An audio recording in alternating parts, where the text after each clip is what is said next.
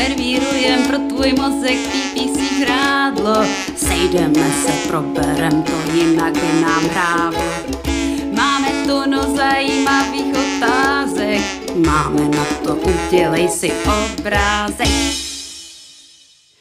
Já vás vítám u dalšího dílu našeho podcastu PPC Brain Food. Máme tady nový rok a já vám moc přeji hodně štěstí, aby se vám dařilo, aby se dařilo vašim kampaním, aby jste v roce 2024 rostli, rostly vaši vaše projekty a aby vás práce bavila. Já doufám, že i náš podcast vám v tom pomůže, abyste z vaší práce měli radost, měli radost z vašich výsledků. A my jsme si pro vás připravili i malé překvapení, protože jsme našemu podcastu dali videoformu, takže na YouTube se můžete těšit na záznam.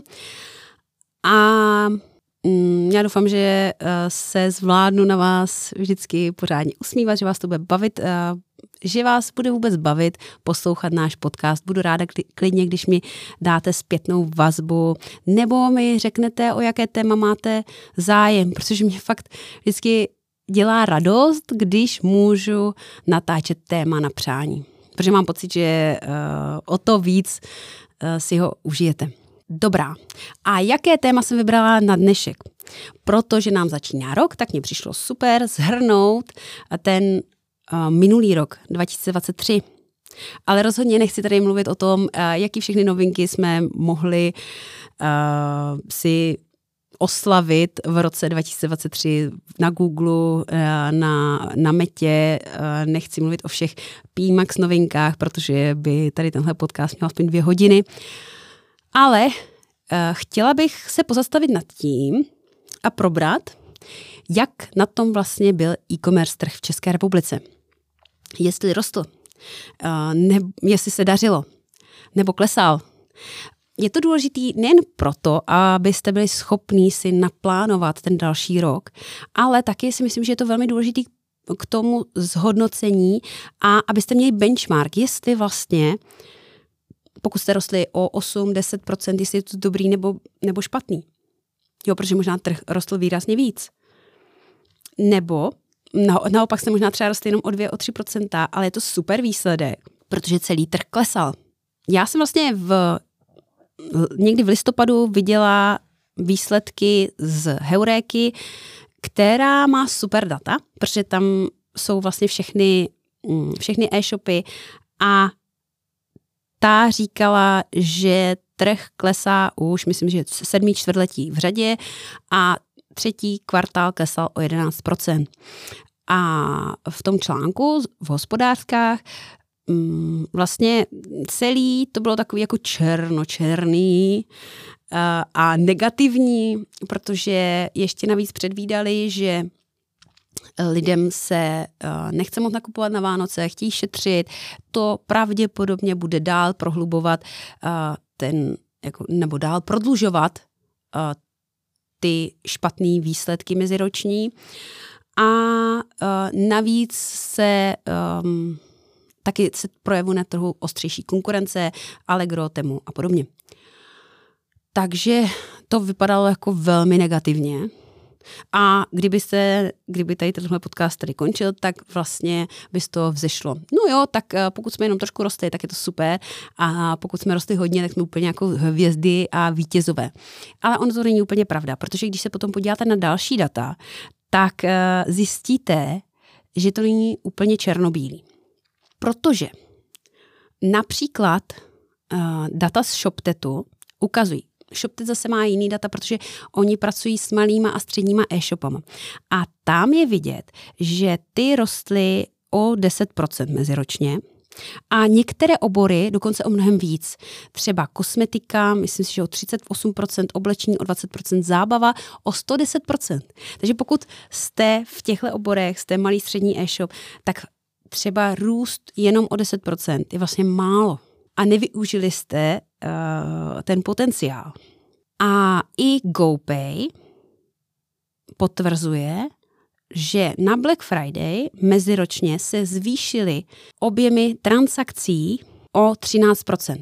Takže taky tam vlastně vidí meziroční nárůst. A my to vidíme hodně podobně. Pracujeme s, taky s těma středně velkýma e-shopama a pokud trh rostl a my jsme byli schopni dobře odkomunikovat tu naši nabídku, tak jsme byli schopni růst hodně.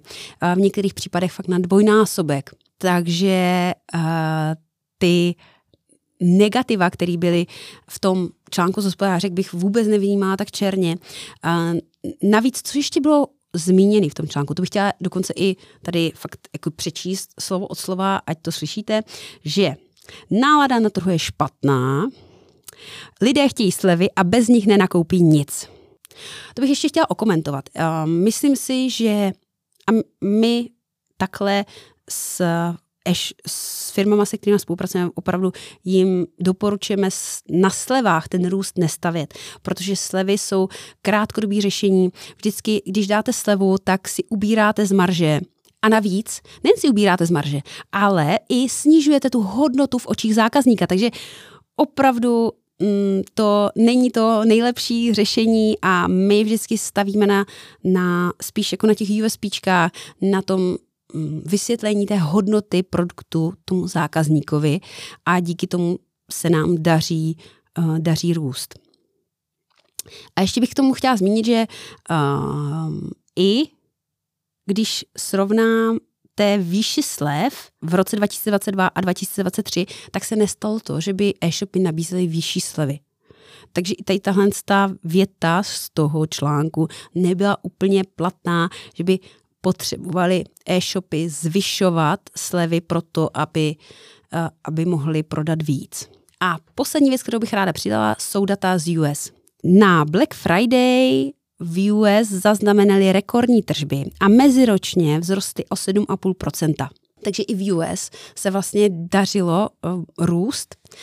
A já bych to chtěla zhrnout. Já si myslím, že um, nás čekají relativně pozitivní uh, zítřky a že ten uh, rok 2024 určitě nebude protkaný tak uh, negativníma uh, vyhlídkama.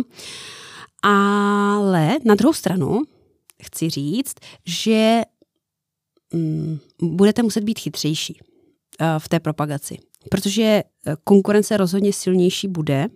V některých oborech vidíme, že třeba témo je tam hodně silný a hodně to vybudovává a potom je těžší uh, být na těch stejných obratech jako loni se stejným pénočkem nebo roasem. Takže ano, budete muset být chytřejší a budete určitě um, muset umět dobře pracovat s tou hodnotou pro zákazníka. Takže já vám Moc krát děkuji, že podcast posloucháte. Um, budu se těšit zase příští týden s dalším tématem. A ještě jednou vám přeju hodně štěstí a mějte se krásně. Dumání a přemýšlení, to je závazek. Tíživých otázek, zamyslet se přijít na to a bez žvástu. Sejdeme se, pokecáme v dalším podcastu.